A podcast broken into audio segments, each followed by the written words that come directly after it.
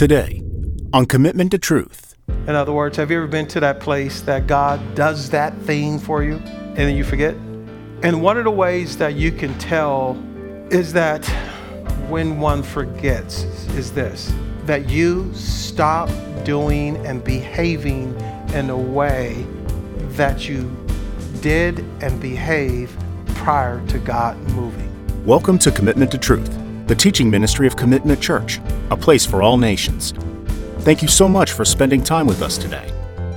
Each week, Pastor Cedric Brown and the pastoral team at Commitment Church strive to draw you into a deeper relationship with our Lord and Savior, Jesus Christ. This week, we continue a series titled, Please Move, God, Preparing and Believing for a Move of God. Today, you may wonder why God is not noticeably moving in your life. But is He really not moving?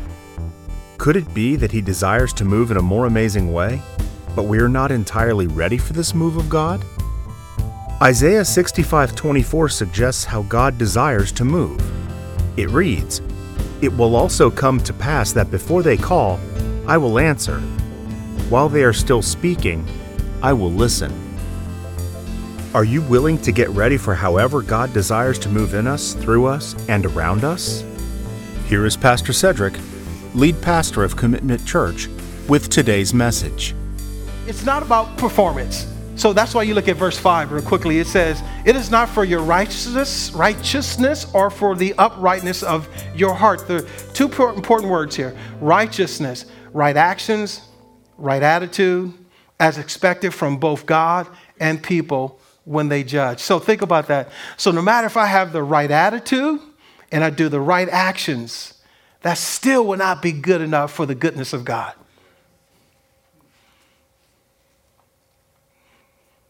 Uprightness, evenness. Think about that. I'm sure in this room today, there's there's probably more, there's some even people and there's some uneven people, you know, steady people that don't, they're not moved by much.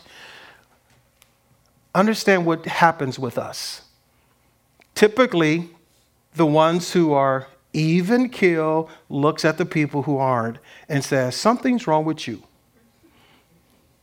And then those who aren't as even keel looks back at the ones who are even keel and says, oh, you just think you're better than me. You, you don't, you're not sin. You don't have sin. Right. So when you look at all of the way we will act and we respond to all this, it makes total sense why God says, nah, I can't judge it on that. I can't judge it on that. Because you'll walk around judging each other. Well, see, the reason why, you know, you know, you're having all those problems in your life is because you're not even, you're not good with God. And I'm sure you've heard some of that conversation before in the church. Well, the reason why, you know, they were in a car accident is because he, he must have some sin in his life. Huh? No, we're just in a fallen world. How do you know? How are you going to judge that person's heart? You don't even know what's going on in that person's heart. Only God knows that person's heart. Oh, I can't believe it. You know, oh, you know, that can't, that's the third death in their family. Oh, you know, they must be something's going on. Huh?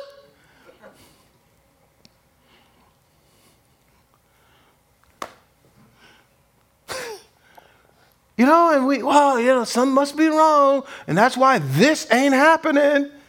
And then on the flip side, oh, the reason why this is happening is because I'm checking all these boxes. So God is like, nope, nope, nope. And that's why He says He reigns on the just as well as the unjust. That He will bless that sinner who hates Him, who despises Him, and who loves the world, and you wonder why they're succeeding. And I can't even answer the question. Well, the only way I can answer the question is some way, somehow, even that sinner is going to bring glory to the living God. That we don't even know how. So, yeah. Evenness, to stay on the straight path, one's moral compass, ethics, our code of conduct, that it's not based on any of that. He's saying. See, Numbers chapter twenty-three, verse nineteen through twenty says this. You know, when God says it, he will do it. It said, God is not a man that he shall lie, nor son of man that he would change his mind. Has he said it? Will he not do it? Hasn't he spoken it? Will he not make it good? Behold, I have received a command to bless. When he has blessed, I cannot revoke it. In other words, when God is doing something, no man can reverse it. Because it is what God wants to do.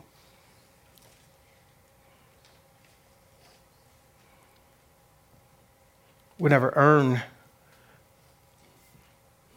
we'll never perform enough. Lastly, this is what we should never forget, church. If you walk away and only remember this, you remembered the right thing. You should never forget God's love remains his motive.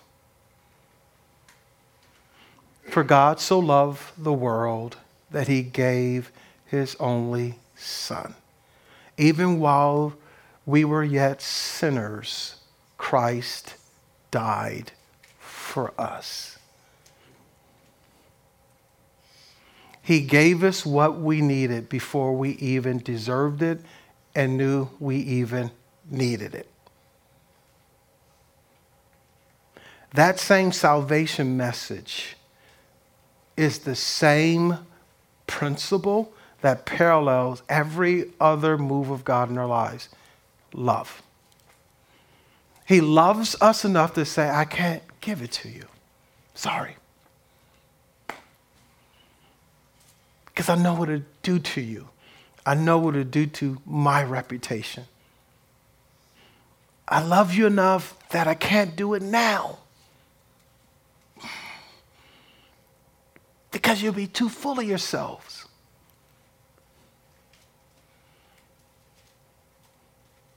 I love you enough that I will do it at the right time, at the right pace. So it does not affect your relationship with me. And again, I believe if any, any parent applies that to their parental skills, you'll get it. Because there's some things you just don't give your child because you know it will destroy them. It's not because you don't love them. It's because, why don't you give your children candy every night besides the dental bill, right? It's because you know it will have some adverse effect in, in, their, in their body. You just don't do that because you know what is going to happen to them. It's because of love. It's not because they don't like you. It's because of love. Why would a parent, you know, wear holes in their shoes, but make sure that their child doesn't have holes in their shoes? It's because of love. That they will do whatever in their power to provide for that child. That's just what it's all about with God. It's love. So, so if he's not moving the way you want him to move, it's because of love. When he moves as he desires to move, it's because of love. Now, when he moves like he wants to move in our lives because of love, we can't then make it anything besides what? Love. Because I believe in that whole waiting period, love is being massaged in our hearts, in minds, in our souls. Because to stay in this game called Christianity, and I use that loosely, to stay steadfast, immovable, always abounding in the good work of, Lord, of, the, of the Lord, it has to be because of love. How much you love him and how much you understand he loves you. The motives are pure. The motives are pure. That's how you maintain pure motives in, in, in the Lord is, God, the only reason why I do that I do is because I love you. And your love for me, my love for you, starts to somehow create this compelling love for other people. We, we love because he first once we get that part together with he and I, then it just starts oozing out uncontrollably to other people. It's about love. Sent his son because he loves you. Not because you earn it, not because you deserve it, not because we're good enough. Salvation to all who will believe. The precious gifts, you know, the magnificent moves of God that he gives beyond that and above that, it's because of love. And love alone. Love has a way of stabilizing people, right? Love has a way of causing us to be all bent out of shape. But when you know that you know that you know someone loves you, man, life is good. It's not about what's in your bank account, right? It's not about, you know, what's on the table. It's, I know my family loves me and I love them. We're good. Thank you for joining us for today's message from Commitment to Truth. We'll continue with the second part of the message right after this. Hello, my name is Norberto Colon Junior, and I'm a ministry leader for the worship ministry at Commitment Church, a place for all nations. I would like to personally invite you to come to one of our events this month. For the latest events, you can visit commitment church dot org slash events. And if you and your family are looking for a church, we're here on Sundays at nine a.m. and eleven a.m. Thank you again for joining us for today's message from Commitment to Truth. We now return for the second half of our message. I know my family's not looking for something more from me. But they know my family. I know my family do what? Does what? They know I love them. They love me. That's why you look at verse five in Deuteronomy chapter six, verses four through um, through six. Uh, specifically, you could put your finger on that, but I'm going to read uh, verses four through six for you. Hear, Israel, the Lord is good. The Lord is one, and you shall love the Lord your God with all of your heart and with all of your soul and with all of your strength. It's repeated also in the New Testament. These words which I am commanding you today shall be on your heart. Your heart, you hear that? It's just in that core of you, the seat and center of your affections. So let's now skip to chapter seven, verses six through nine.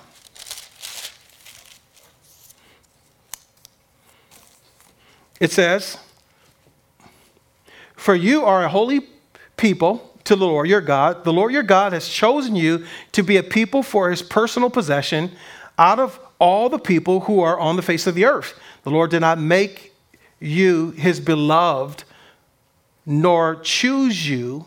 Listen to what it says, please. Because you were greater in number than any other peoples. Since you were the fewest of all the people, but because the Lord loved you and kept the oath which he swore to your forefathers. The Lord brought you out of out by mighty hand and redeemed you from the house of slavery, from the hand of Pharaoh of Egypt. The Lord loves you. That's why I do this. You see how that just like, whew, shucks. All right, whew. I don't have to be good enough. I don't have to perform. Whew, phew, right? It should just, it should give you peace.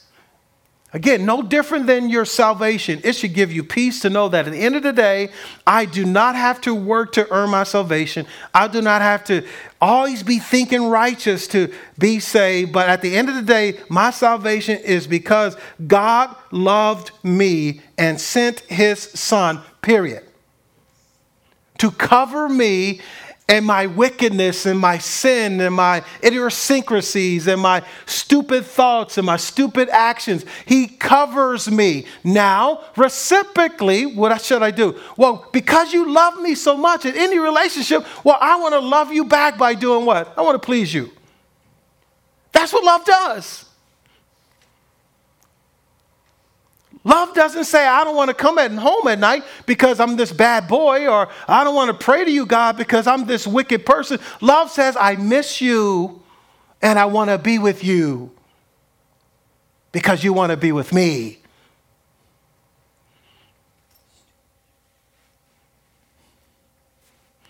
That's what he does. This word love in verse five, it means the act of being a friend, a lover of the Lord. Just be his friend and just love him. You don't wake up every day having a thought, well, I'm just going to hurt my friend. He's your friend. You then make the right decisions. And because he's such a good friend and forgiving friend, when you do stupid stuff, you go to your friend and you say, hey, friend, I'm so sorry, man. I, I disappointed you. Please forgive me. Friendship doesn't end. Many times it gets better in failure.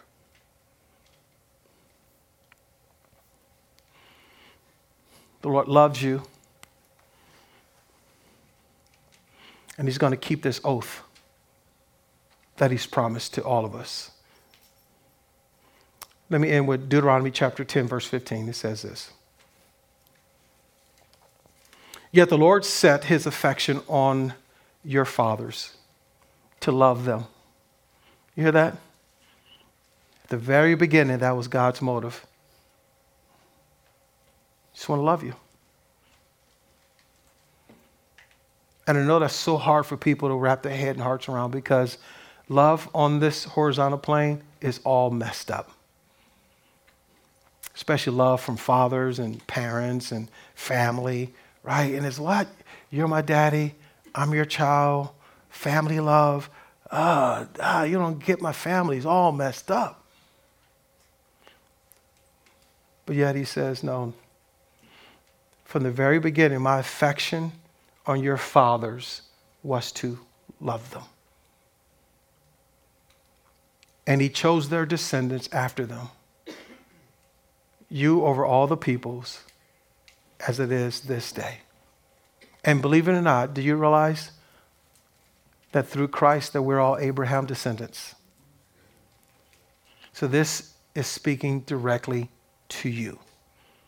That our, our forefathers, Abraham, Isaac, and Jacob, because we're grafted in now, that our forefathers, he set his mind and his heart to love them. And just as he wanted to love them, he wants to love you. So why wouldn't he move in your life when it's time to move? Or when it's best to move on your behalf?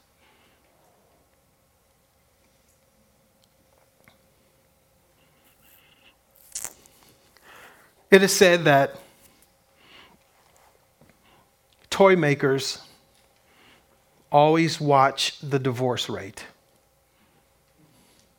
You know why? It says when divorce rates go up, toy sales go up. You know why? It's because you have four parents, eight grandparents that are competing for the child's affections by purchasing them toys.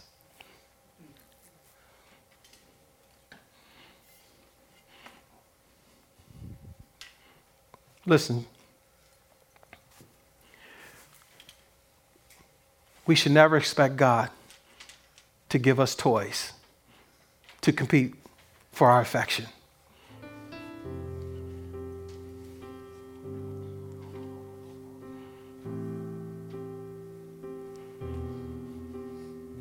God, if you do this, ah, ooh, I'll just love you more. No.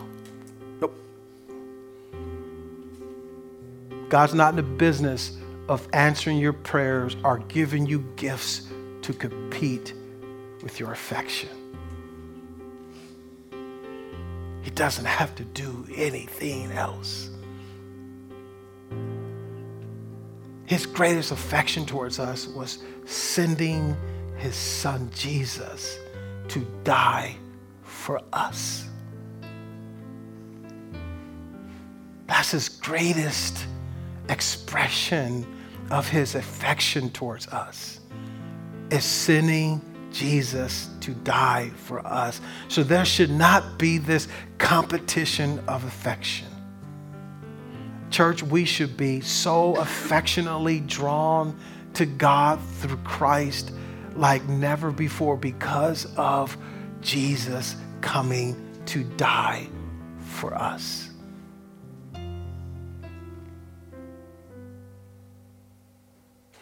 He's given us Jesus. Therefore, he deserves all of our affection. Give it to him and watch him move. Hello, this is Cedric Brown, your teacher on Commitment to Truth. I would like to personally thank you so much for tuning in week after week to listen here on this station. My prayer is that our time together is encouraging and strengthening you in your personal walk with our Lord Jesus Christ. Now listen, I'm not going to assume that all of you know this Christ that I speak about week after week. And if you don't, and this is you, my prayer is that you are being inspired to know him personally through Commitment to Truth. But if you want to invite this Christ into your life right now, would you like to please pray with me? It's just a short prayer. It goes like this. Just say, Jesus, I acknowledge today that I am a sinner and I've sinned against you. But I believe that you came to die for me. You were buried for me and you rose again from the grave just for me. Jesus, I ask you to come into my life to be my Lord and my risen Savior. And I surrender my life completely to you until I see you face to face. Jesus, would you, would you please empower me through your Holy Spirit to live the rest of my life for your glory and for the good of others? In your name I pray, Jesus. Amen. So if you prayed this prayer, or if you need help finding a local Christ-centered and Bible-teaching church, please email me at info at commitment to truth dot org. Once again, that is info at commitment to truth dot org. And lastly today, could you please do two things for me, all of you? Number one, could you spread the word about Commitment to Truth to your friends, your family, and even your enemies? We all could learn, right? And secondly, please email me at info at commitment to truth to let me know how this ministry is impacting your life. Once again, that is info at commitment to truth dot org. I would love to hear from you. May God bless you and your family, and have a great day. Thank you again for listening to our series, Please Move, God, from Commitment to Truth, the teaching ministry of Commitment Church, a place for all nations. If you want to listen to the previous messages in this series, or if you want to hear messages from other series, visit Commitment Church on YouTube or Pastor Cedric Brown on Spotify, Pandora, or other podcast providers. You can also visit us on our website, commitment church dot org. And if you live in the Philadelphia, Delaware, or South Jersey area, we would love to see you in person as well. You can attend any of our services by visiting us at two Berlin Road South, Lindenwold, New Jersey, zero eight zero two one. Thank you again for listening, and have a blessed and wonderful day.